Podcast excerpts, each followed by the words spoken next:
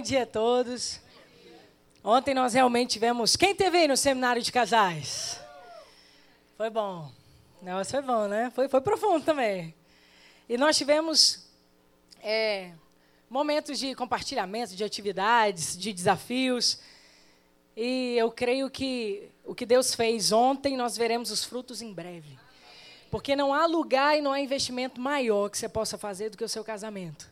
Porque é daí que os seus filhos vão se alimentar, que os seus netos, quando a gente ouve isso, uma história, uma descendência na presença de Deus. Porque mais do que título, é presença de Deus.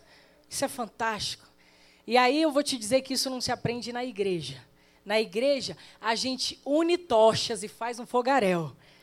Mas nós aprendemos em casa a honrar, a viver, a buscar a Deus. É a sua casa que tem que ser o lugar da habitação do Deus vivo. Amém? E depende de nós. E aí, depois de ontem, cheguei em casa, botamos lá depois os meninos para dormir, desmontamos tudo aqui e tal. E a cabeça a mil. Falei, Jesus, e agora, Senhor? Não sai nada agora. Falei, vou falar sobre amor. Não é sobre amor. Aí fiquei pensando, e aí me veio o tema, o legado. Hoje eu quero falar sobre legado.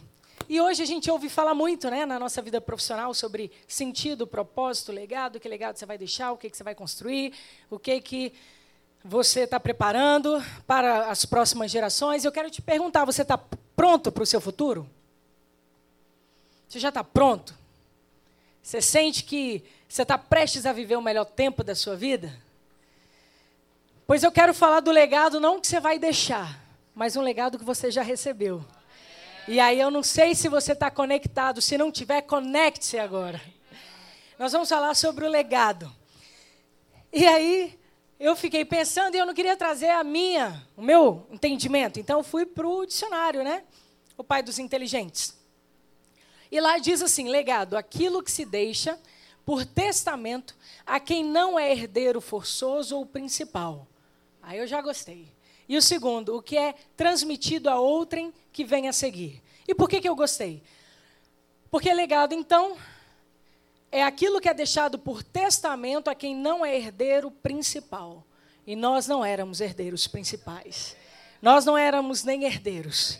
Mas o herdeiro principal, chamado Cristo, nos fez co-herdeiros neles. E aí nós recebemos um testamento escrito a partir de uma nova aliança, que se encontra hoje em nossas mãos. Então, hoje você usufrui de um testamento, de uma herança que não era tua.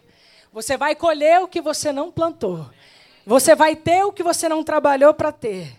Coisas chegaram às suas mãos que não dependem de você. Foi conquistado pelo herdeiro principal, nosso irmão mais velho. E é sobre isso que eu quero falar. Então, conforme você for se encaixando, recebendo, vai liberando glória. Porque eu tenho certeza que a partir de hoje um futuro novo começa. Você está pronto para o seu futuro? Vamos nessa. Vai aquecer já. Shaila, vem sempre, Shaila. E desde o princípio Deus tinha um plano, o qual ainda está em andamento. E hoje nós fazemos parte dele. Deus tinha um plano. Desde o Éden, a gente vai ver que desde antes. Que ainda está em andamento. E hoje nós fomos feitos parte desse plano. E com tudo que Jesus fez, com seu sacrifício, com a sua vida aqui, com seu sacrifício, com a sua morte e com a sua ressurreição, o que ele fez em nós foi completamente transformador e pleno. Então hoje eu quero trazer três coisas que o sacrifício de Cristo fez por nós. O primeiro, ele nos fez família. Ele não só veio nos alcançar, nos trazer de volta, ele nos fez família. Em Efésios 1, versículo 3 a 5, vamos lá, você põe aí para a gente, show. Efésios 1, versículo 3, diz assim, todo louvor seja a Deus, o Pai do nosso Senhor Jesus Cristo, que nos abençoou em Cristo com todas as bênçãos espirituais nos domínios ou regiões celestiais. Mesmo antes de criar o mundo, Deus nos amou e nos escolheu em Cristo para sermos santos e sem culpa diante dele. Ele nos predestinou para si, para nos adotar como filhos por meio de Jesus Cristo, conforme o bom propósito da sua vontade. Então agora a gente vai fatiar a torta. E cada um pega a sua fatia. Há uma boa vontade e um propósito celestial. E a gente começou dizendo que todo louvor, toda glória seja Ele, que nos abençoou em Cristo com todas as bênçãos espirituais nas regiões celestiais. A partir do momento em que em Cristo nós fomos feitos família, você tem tudo o que você precisa. Tudo. Eu preciso de saúde, eu preciso de milagre, eu preciso de dinheiro, eu preciso de inteligência, eu preciso de capacidade. Está tudo. Já está liberado para você. A herança está pronta. Versículo 4. Mesmo antes de criar o mundo, Deus amou e nos escolheu em Cristo para sermos santos e sem culpa diante dele. Agora eu vou começar a dar nó, porque eu adoro dar nó e depois ele desfaz o nó e a coisa vai. Olha isso. Mesmo antes de criar o mundo, Deus nos amou e nos escolheu em Cristo. Não estou dizendo que quando você nasceu, ele te escolheu, né? Eu também não estou dizendo que quando sua mãe engravidou, Deus, ops, não. O mundo não existia, não tinha nada. Não tinha nada. Não tinha liberado haja luz, nem haja nada. E Deus já tinha te escolhido em Cristo. Onde é que você estava? Onde é que você estava antes de tudo? Lê aí para mim, por favor. Em Cristo. Para sermos santos e sem culpa. Aí você fala, meu Deus do céu, ele me fez para isso, mas como é que eu vou ser isso? Porque ele não estava olhando para você, você estava em Cristo. Ele já te fez para ser o que ele é, porque você estava nele. E como é que hoje eu posso ser? Continuando nele. Versículo 5. Ele nos predestinou para si, para nos adotar como filhos por meio de Jesus. Você está nele. E ele te predestinou para ser filho. Quando Cristo vem até nós, ele não vem só salvar. Ele vem nos fazer família. Ele te dá um sobrenome. Ele te dá uma casa. Ele te dá um lar. Ele te dá pai, ele te dá irmão. Ele te dá tudo. Porque você estava nele. E eles são uma família. É Pai, Filho e Espírito, e tudo eles fazem juntos. Então não tinha como algo sair dele e achar fora dele destino e propósito. Tudo está nele. Em João capítulo 1, versículo 12 e 13, diz assim, mas a todos que creram nele e o aceitaram, ele deu o direito de se tornarem filhos de Deus. Estes não nasceram segundo a ordem natural, nem como resultado da paixão ou vontade humana, mas nasceram de Deus. Quando Jesus encontra Nicodemos, e ele, mestre na lei, sabedor de tudo, conhecedor da letra, ele vai até Cristo de noite, porque ia dar problema se ele fosse de dia. Ele era um cara conhecido, ele era um cara famoso, E ele vai até Jesus e diz assim, mestre, eu sei que tu és de Deus, porque ninguém faz o que tu fazes. Tudo o que você fala, eu sei a letra, mas não faço o que você faz. E aí ele diz, Nicodemos, você precisa nascer de novo. Você tem muita letra, mas a letra por si só não resolve. Você precisa nascer de novo. E Nicodemos, em todo o seu conhecimento humano, intelectual, porque ele não era ignorante, ele era inteligente. Pensa um cara mestre, doutor, um cara que discute com você do que for atualmente. Ciência, tudo que você falar, ele conversa contigo. E ele vira para Jesus e diz, mas como é que posso eu, desse tamanho, voltar para a barriga da minha mãe? E Jesus fala, não, Nicodemos, eu estou te falando de uma outra família. O que nasceu da carne é carne. Eu estou falando de um nascimento do Espírito. E quando você nasce no Espírito, na verdade o seu Espírito é reconectado à sua origem. Porque nós viemos dele. Então, quando nós decidimos, escolhemos, entre aspas, porque ninguém desaba se não for pelo Espírito. Ele quem nos conduz, sabe? Vai conduzindo e você acha que você que está indo. E aí nós dizemos, de repente, que às vezes você pergunta, mas quando aconteceu isso? Quando é que começou essa mudança? Eu não sei. De repente, eu lembro muito da Flávia. Flávia congregou muito tempo com a gente e ela frequentou muito tempo a célula da Anislene porque ela tinha resistência aí a uma igreja e tal. E aí a família dela começou a questionar muita coisa. E ela falou, gente, eu não sei responder a nada. Eu só sei que é tão bom. Eu só sei que eu tenho vontade. Eu fico contando os dias de ir. E é assim que o Espírito Santo vai nos atraindo, vai nos conduzindo. E de repente nós então nascemos do Espírito. E quando nós nascemos do Espírito, nós somos ramos enxertados numa videira. Nós passamos a fazer parte de algo que não era direito nosso, que não era herança nossa, mas que agora passa a ser. Mas Ele não só nos aceitou, como Ele nos fez parte da família.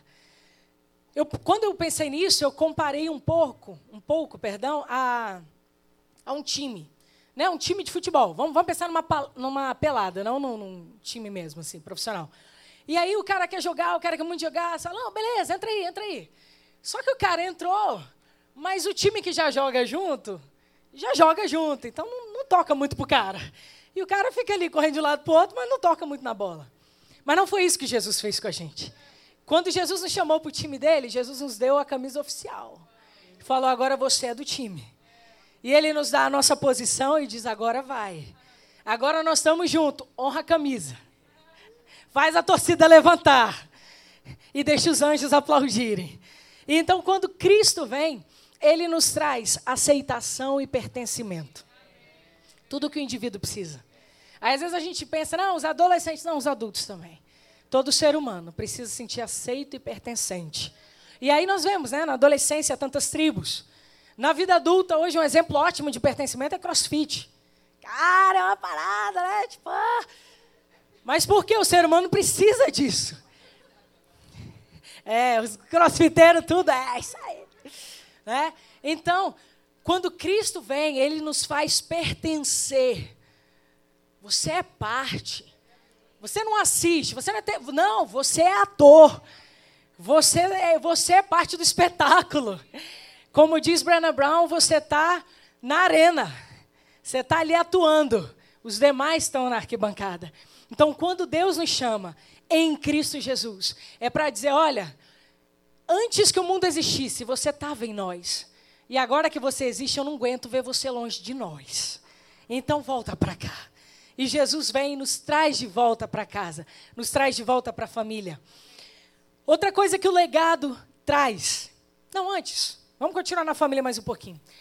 A importância da família. Nós estávamos aqui ontem falando de casamento e uma das coisas que eu falei, né, no momentinho que eu até pedi para desligar as câmeras, porque eu fui me empolgando, sabe, assim, quando não estava nada no script... A Rebeca falou que era o flow. Eu falei, olha, eu fui no flow, fui. Por quê? Porque muitas vezes a gente vê o quê? A mulherada querendo trazer os maridos. Vamos, amor, vamos, amor. Eu falei, gente, mas não faz sentido. Porque se os dois estão na relação, é bom que os dois se interessem. Porque se estiver ruim, vai estar ruim para os dois. Mas a família é algo que vale todo investimento. E eu, na minha palavra de ontem... Eu falei sobre sementes, e as sementes das quais eu falei foram as palavras, que as palavras são sementes. E a nossa família é o nosso jardim. A Bíblia diz que tudo que Deus fala não volta para ele sem cumprir aquilo para o qual foi liberado.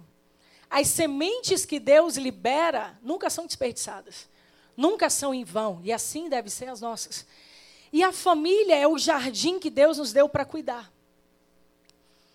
Então, quando nós investimos na família, nós estamos investindo em nós, nas gerações. Nós estamos investindo na sociedade, nós estamos investindo em tudo. E quando eu libero palavras, sementes produtivas, saudáveis, eu permito que plantações saudáveis sejam criadas, das quais eu, meu marido e meus filhos comeremos. Então, os frutos que alimentam a tua casa são os frutos que você planta. E Jesus... vem nos trazer de volta para casa para dizer, olha, vocês não vão saber o que é família se vocês estiverem fora da origem. Porque a tua origem é família. Se você estiver conectado em Deus, Ele flui através de você e a coisa funciona. Mas se você estiver sozinho, é muito difícil. Então, quando nós nos rendemos a Deus, Ele nos traz de volta para casa. Por isso ele não chama a igreja, é a casa do Pai. É onde os irmãos se reúnem. E na casa do Pai, nossos relacionamentos são restaurados. Não por nós mesmos, por Ele. Porque basta uma palavra dele, tudo dentro de nós muda. É impressionante, às vezes alguém está falando que você é a mesma coisa há 6 meses. Em um momento que o Espírito Santo sussurra, algo vira dentro da gente. Deus falou. Aí você fala, eu estou te falando isso há 6 meses. É, mas agora Deus falou comigo. A voz de Deus é tão doce que ela é irresistível. E por mais que a gente tente contra-argumentar, Ele nos vence no amor. Então nós precisamos investir nessa família, não na força do nosso braço, mas na essência que flui de nós. Amém? Segundo ponto, Ele nos fez amigos. Aí você diz, tá. E tem família que não é amigo. Tem parente que não é amigo. A Bíblia diz que tem amigo mais chegado que irmão. Por quê? Porque tem irmão que não é próximo. Tem família que é parente, mas não é amigo. É parente, você vai defender, é teu sangue. Tem vínculo, mas não é amigo. Só que Jesus nos fez família. Mas não era só isso que Ele queria. Ele quer ser amigo. E amizade fala de relacionamento. Amizade fala de você ter prazer. Quando você pensa nos seus amigos, você pensa em pessoas que você tem prazer de estar. Cara, vamos sair embora. Pra quê? Pra nada. Vamos falar borracha. E é massa. Você fala, cara, é bom demais estar com vocês. Só besteira. Mas é bom. E também quando você precisa, você sabe a quem recorrer. Na madrugada você liga. Por quê? Porque é amigo. E se nós que somos imperfeitos conseguimos ser amigos, que dirá Deus? Então Deus não só nos fez família, não só nos fez pertencente, mas Ele quer relacionamento. Oh, deixa eu dizer um negócio. Deus gosta de estar com você. Deus gosta. Eu lembro, eu já tive muita experiência estranha. Eu não vou contar não, vou deixar para você ter a sua no Mergulhados. Mas assim, experiência às vezes dirigindo, tomando banho. Mas por quê? Porque Deus está com você o tempo todo e Ele tem prazer. Eu não sei se você sabe, mas Deus é bem-humorado. Deus é divertido. Se você conhece alguém divertido, você imagina Deus. Se Deus faz essas peças, que dirá como Ele é? Então, às vezes, a gente tem uma imagem de Deus que eu só preciso chegar em Deus para falar coisa séria. Quem disse? Quem disse, Berenice? Deus está com você em todo o tempo. E Ele gosta. Esse é o ponto. Não é porque Ele é obrigado, Ele tem prazer de estar contigo. Ele tem prazer de, às vezes, falar umas coisas engraçadas e ver você dando gargalhada. É sério, Deus? Tá brincando comigo? Aí Ele diz, não vou fazer isso, não. Vai. Não, Espírito Santo, escolhe outro, tem gente mais doida. Não, é tu mesmo. E o Espírito Santo vai vivendo uma vida conosco. Vamos ler João 15, versículos 15 e 16? Tu tá de flecha, hein? Tá pronto, deu nem para beber água, vamos nessa. Já não os chamo de escravos ou servos, pois o Senhor não faz confidências a seus escravos. Agora vocês são meus amigos, pois eu lhes disse tudo o que o Pai me disse. Vocês não me escolheram, eu os escolhi. Quem começou a amizade foi Ele. Eu os chamei para irem e produzirem frutos duradouros, para que o Pai lhes dê tudo o que pedirem em meu nome. Jesus está com seus discípulos. Eu fico imaginando o que não era andar com Jesus. Porque assim, andar com gente rica é legal. Gente poderosa é legal. Gente famosa, às vezes, né? Porque você fica ali só batendo a selfie para alguém. Mas se nós gostamos de andar, imagina o que era andar com Jesus. Jesus ensinou uma vida que não tinha preocupação. Isso existe? Isso existe? No país hoje mais ansioso do mundo, que é o Brasil, isso existe? Ah, está enfermo. Vamos lá, Ele cura. Aí ele está indo para a casa de Jairo. Cara, consegui. O mestre vai comigo. O mestre vai curar minha filha. Ele está indo. Cara, ele está indo. Ele me atendeu, porque eu imagino que ele podia. Vai que Jesus não tem outra coisa para resolver. E Jesus está indo e Jairo está empolgado.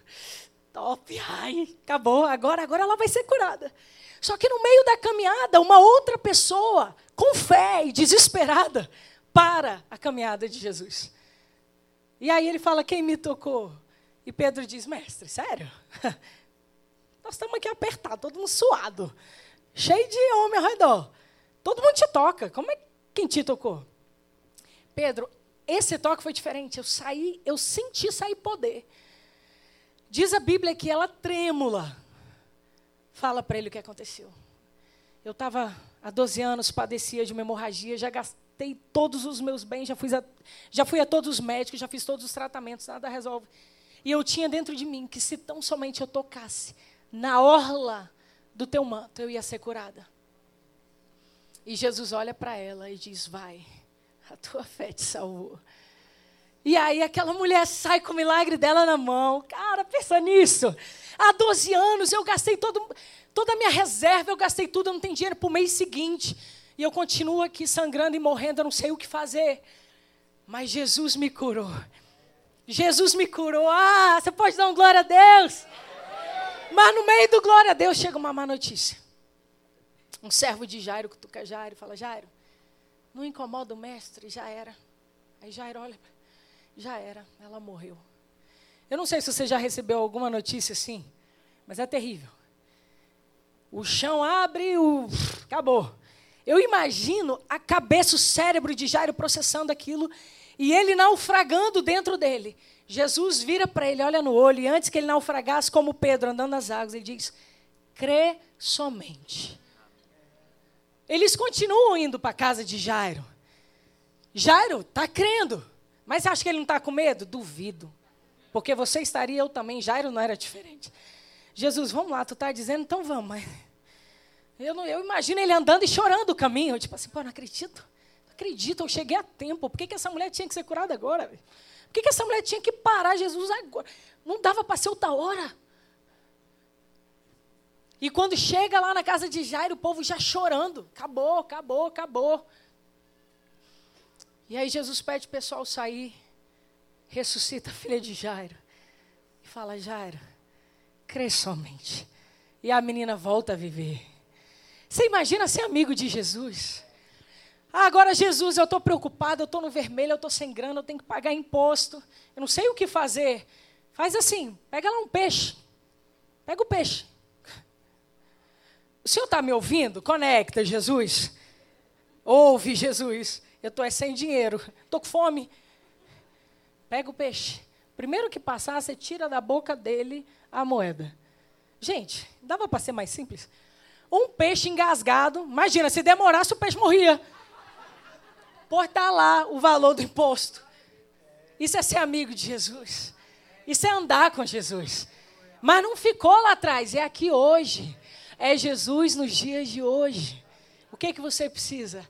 Jesus está andando com você. Talvez a notícia já tenha chegado aos teus ouvidos. Crê somente. Ele está com você. Se morreu, ele é poderoso para ressuscitar. Se acabou, ele é poderoso para fazer acontecer de novo. Se adoeceu, ele é poderoso para curar. Se você está deprê, ele é poderoso para te trazer alegria. Você só precisa ser amigo de Jesus. E Deus quer um relacionamento conosco. Vem aí daqui a 2 semanas, mergulhados. Se você foi no primeiro de snorkel, compra o oxigênio, porque nós vamos mais fundo. Agora você pensa o seguinte, se a cada domingo a gente sai daqui, alegre, faltando explodir, você imagina 3 dias na presença de Deus, dizendo, faz Jesus. Aí sexta-feira aquele espetáculo, aí sábado você fala, faz mais. Domingo você fala, eu não quero ir embora. Então, se você ainda não teve essa experiência, se inscreva hoje. Porque ele já está inscrito. Ele já agendou e falou, os amigos que chegaram, eu tenho novidades para mostrar para vocês. Coisas novas. Eu estou trazendo coisas novas.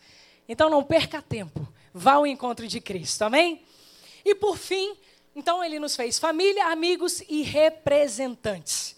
Nós estamos falando de um legado. Esse legado nos trouxe família, amigos e nos fez representantes. O Pai compartilhou conosco o seu trabalho e projeto. Ele tem prazer em fazer as coisas conosco e através de nós. Eu dei um exemplo no primeiro culto, que eu acho que foi legal. Vou dar de novo. Pensa num empresário assim, top. O cara riquíssimo, empresa estabelecida. Sei lá, diz uma grande aí. Gadita, maior que o Gadita ainda. O Gadita está subindo. A Amazon. Cara, o cara construiu algo impressionante. E aí ele começa a ver que ele precisa gerar o quê? Sucessores. E ele precisa preparar os sucessores. Porque se ele não preparar os sucessores, vai se desfazer. Daqui a pouco surge um outro que cria uma outra coisa e ele vai ficando defasado. Daqui a pouco ele some como o Kodak sumiu, né? Os filmezinhos de bater foto. Então, Deus também pensou nisso. Falou, bom, o projeto, tá claro. O filho vai mais velho, traz os filhos mais novos. Mas e depois? Depois a obra não para, depois ela continua. E Deus nos faz representantes. Somos filhos, somos amigos e somos representantes. Então ele tem um negócio. E qual é o negócio? Em Lucas 19:10 diz, porque o Filho do Homem veio buscar e salvar os perdidos. Eu falei que Jesus fez muito milagre, fez. Em um dos... Agora eu não sei se é Atos ou se é um dos evangelhos que diz que se fosse escrito todos os milagres que Jesus fez, não caberiam em todos os livros do mundo. João, obrigado. Ou seja, milagre foi assim, a rodo. Eu acho que ele já estava assim, tipo, mais um. Opa, esse foi novo, hein? Esse aí foi legal, esse foi bacana. Só que o que Cristo veio fazer não foi fazer milagres. Ele veio salvar e buscar o perdido. Os milagres eram para o objetivo, salvar e buscar o perdido. E esse é o negócio do nosso Pai, que Ele quer que nós continuemos. Nós somos os sucessores. Nós vamos dar continuidade aos negócios dele aqui na terra. E aí aqui em Mateus 10:8, fala qual é o negócio que nós temos que continuar. Diz assim, curar enfermos, ressuscitai mortos, purificai leprosos, expeli demônios, de graça recebestes, de graça dai. Esse é o negócio do Pai. Se você quiser trabalhar na empresa da família, seja bem-vindo. Você pode escolher o setor. A lotação você faz direto com o Espírito Santo. Curar enfermos, ressuscitar mortos, purificar leprosos, expelir demônios, de graça recebestes, de graça dai. Agora pensa, curar enfermos, Ele libera sobre nós esse legado, esse poder. Ele não está dizendo, eu curo, é curai vós, curai os enfermos. E o que eu preciso para isso? Só fé. Porque o legado você já tem. A autoridade já está em você. Você só precisa da fé. Aí você diz, mas talvez ainda não aconteceu. Não tem problema, Jairo. Crê somente. Vai, se Jesus está com você, continua indo. Alguma coisa Ele vai fazer. Curar enfermos, ressuscitar mortos. Que mortos? Pode ser morto físico, pode ser morto espiritual, emocional, pode ser morte no casamento, pode ser a morte que for. Jesus não dava conta de ver morte. Se você ler a Bíblia, todos os mortos, todos, que cruzaram o caminho dele, ressuscitaram. Ele ia andando, caminhando, viu uma viúva chorando com o filho, caixão. O que houve? O único filho dela faleceu. A Bíblia só narra que ele toca o caixão. Ele não fala nada, ele não faz nada, ele toca o caixão. No que toca o caixão, o morto levanta. Ó Jesus tocando o caixão, vai levantar. Ele não falou nada, ele não perguntou nada. Morreu de quê? Os órgãos ainda estão inteiros? Nada. Vamos falar um pouquinho de Lázaro. Lázaro morre. Quando Lázaro morre, Marta, a primeira a chegar, fala, mestre, se tu estivesses aqui, isso não tinha acontecido. Ele diz, calma, Marta, é só para manifestar a glória. Chega Maria. Quando Maria chega, Jesus se compadece com ela e chora com ela. Jesus era tão humano que, apesar dele saber o milagre que ele ia fazer, que ele podia já chegar celebrando. Que, para de chorar, eu cheguei. Jesus era humano. Jesus viu a dor de Maria pelo irmão. Jesus ouve a alma dela e chora com ela. Mas depois que ele chora com ela, eu imagino aí, minha imaginação, ele enxugando as lágrimas e dizendo, Pai, eu sei que tu me ouves, mas eu vou falar assim para que eles saibam que tu me ouves. E aí ele ora e ele manda Lázaro sair do sepulcro. E os sepulcros eram grutas. Então, assim, a primeira pergunta que eu faria é como é que esse cara saiu daí? Amarrado numa gruta. Não dá para levantar, você não está entendendo. Como é que esse cara saiu daí? Mas ele sai. Lázaro sai. Quando Lázaro sai, Jesus manda os outros desatar o homem. Eles tiram as ataduras. Agora, se ele estava morto há 4 dias e fedia, concordam comigo que já estava em decomposição? Está decompondo já, colega. Já está indo aí, ó, voltando para a terra. O que é da terra. Mas bastou uma palavra para Deus. Não peça para eu te explicar, porque eu não sei explicar. Eu sei que o órgão voltou a funcionar, cérebro, tudo. Parada cardíaca, cerebral. 4 dias, levantou sem sequelas. Esse é o nosso amigo Jesus. Quando ele chega, basta uma palavra. Lázaro, vem para fora. E ao som da voz, tudo acontece. Ao som da voz, o milagre acontece. Ao som da voz, o morto ressuscita. Porque é ele. O universo obedece a sua voz, diz a palavra. E nós também. Então, Jesus traz esse legado para nós. E agora o último versículo, Mateus 28, 18. Diz assim, Jesus se aproximou deles e disse, toda autoridade no céu e na terra me foi dada. 19. Ensinem esses novos discípulos a obedecerem a todas as ordens que eu lhes dei. E lembrem-se disso, eu estou com vocês até o fim dos tempos. É poderoso ou não é? Toda autoridade é minha no céu e na terra. E eu dou para vocês. Porque eu estou indo para o Pai. E os negócios precisam continuar. Eu preciso de alguém com legado que continue os meus negócios sobre a terra. E aí você diz, eita lasqueira, como é que eu faço isso? Ele diz, se preocupa não. Se preocupa não. Eu estou indo para o meu Pai. Mas o Espírito que me ressuscitou dos mortos, ficará com vocês. Ah, meu Deus do céu, os três, eles fazem tudo junto. Quando Jesus falava, o Espírito se movia. E ele estava dizendo, o Espírito que me capacita a fazer tudo o que eu fiz, tudo. Jesus não estava só, ele estava com o Espírito Santo. Ele diz, esse Espírito eu vos dou. Ele está com vocês. Olha isso, Jesus está morto, 3 dias no Hades. O Espírito que ressuscitou a Cristo dos mortos foi o Espírito de Deus. Foi o Espírito que foi lá buscar Jesus. Pronto, Jesus, cumprimos, vamos agora para outra parte. É esse Espírito que está contigo. É esse Espírito que vai fazer todas as coisas. E Ezequiel 47 fala de águas que saem do trono de Deus e que levam a vida de Deus por onde passam. Curam, saram, fazem reverdecer as plantas, fazem com que as árvores frutifiquem. E diz assim, que se essas águas tocarem o mar morto, ele voltará a viver. Você diz, uau, que lindo, legal.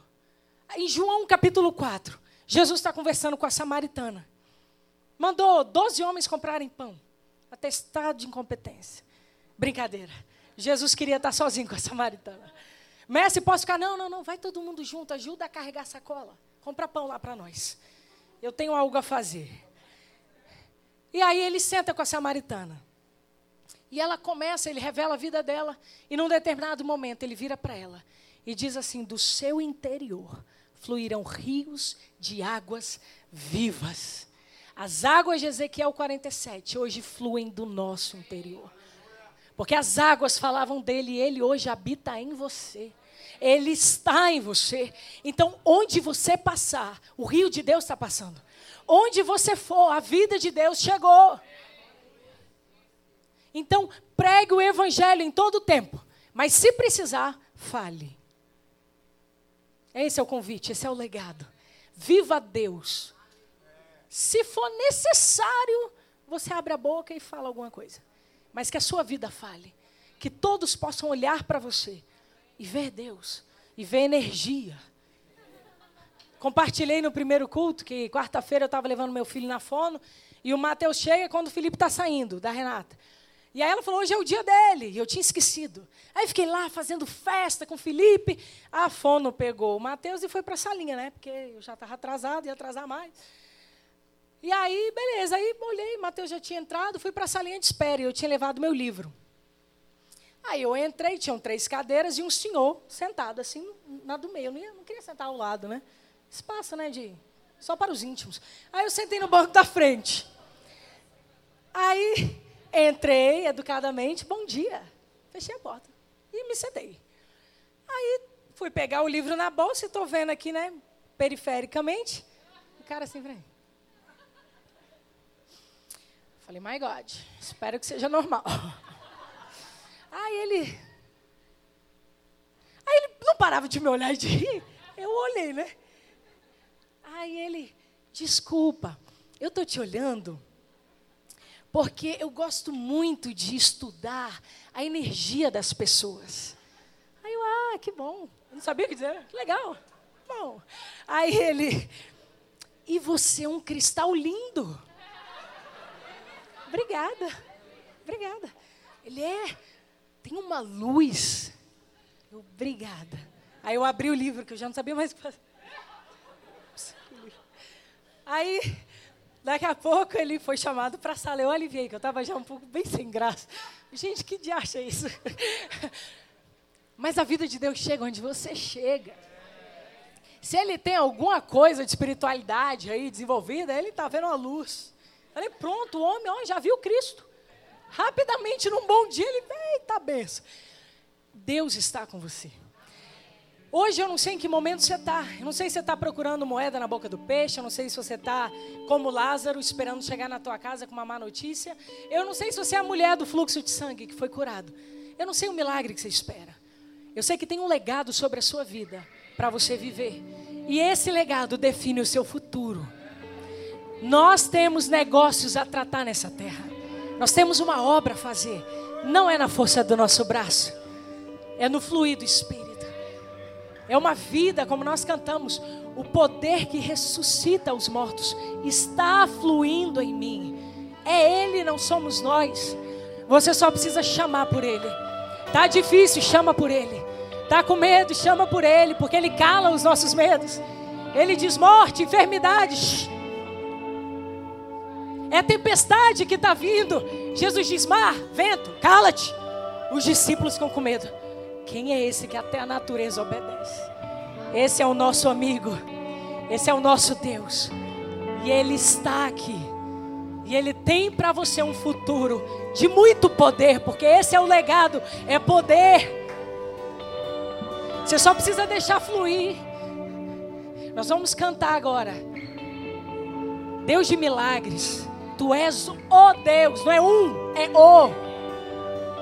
Quando você cantar, eu creio em ti, pensa no milagre que você precisa. Pensa na dificuldade, pensa no relatório e diz, eu acredito, eu creio em ti. Não é no relatório, não é na minha situação, não é na minha realidade. Tu és a minha realidade. Olha, pensa no problema e diz, eu creio em ti, Jesus. Eu creio em ti, Jesus. E nós viveremos uma avalanche de milagres. Lembrando que milagres são para salvar e buscar o perdido. Mas são muitos. Prepare-se porque eles estão vindo. Se a graça é um oceano, nós estamos afogando. E se o amor é uma onda, vamos surfar. E deixa Jesus nos levar a tudo que Ele quer fazer. Amém? Coloque-se de pé. Glória a Deus. E como amigo de Deus, enquanto eles adoram, converse com Ele. Ele é seu amigo. Ele quer te ouvir. E deixa Deus fluir através de você.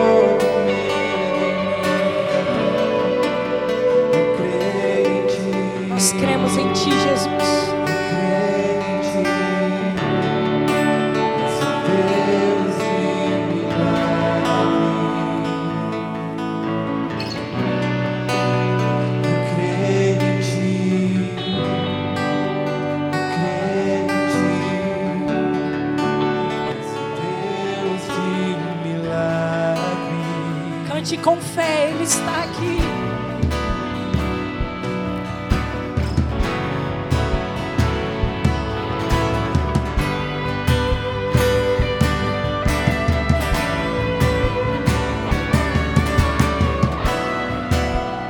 Deus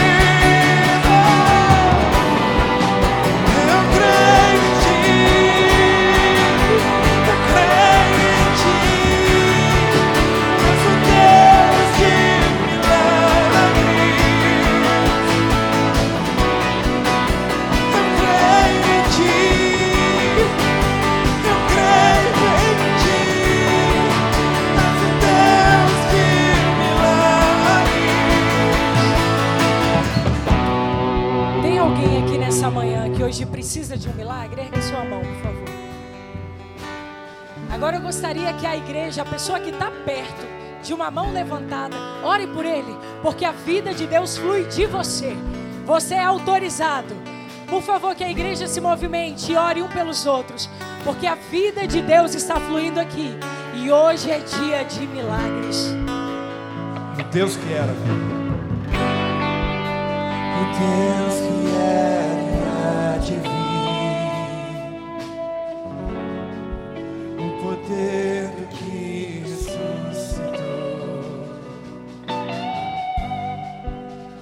vida que estava morto, és o Deus de milagres, o Deus de milagres,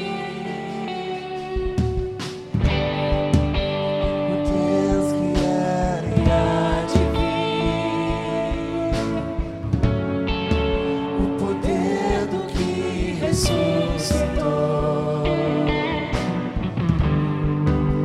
da vida que estava morto, és o Deus de milagres, és o Deus de milagres,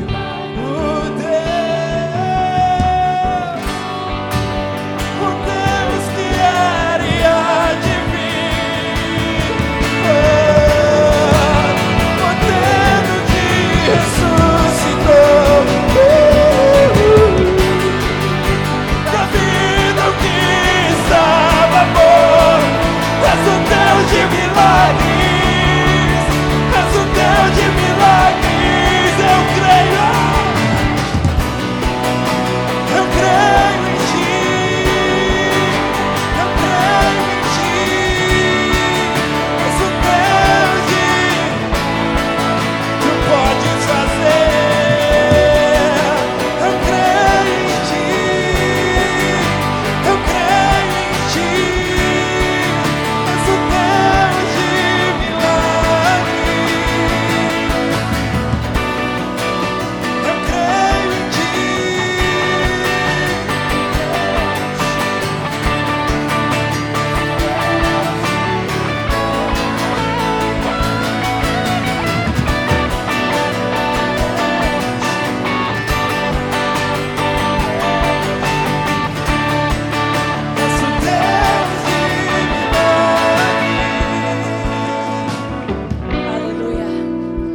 agradecemos, Senhor, porque o Senhor nos fez família, amigos, representantes.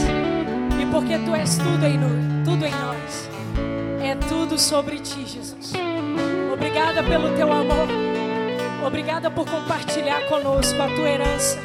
Porque Tu és o herdeiro principal e nos fizeste co-herdeiros contigo. Nós Te amamos, Senhor. Muito obrigada, Jesus. Amém. Quantos estão prontos para viver o legado? Quantos vão trabalhar nos negócios do Pai? Então que Deus te abençoe, um bom domingo, uma boa semana. E que o poder e a vida de Deus fluam de você, por onde você passar. Deus te abençoe.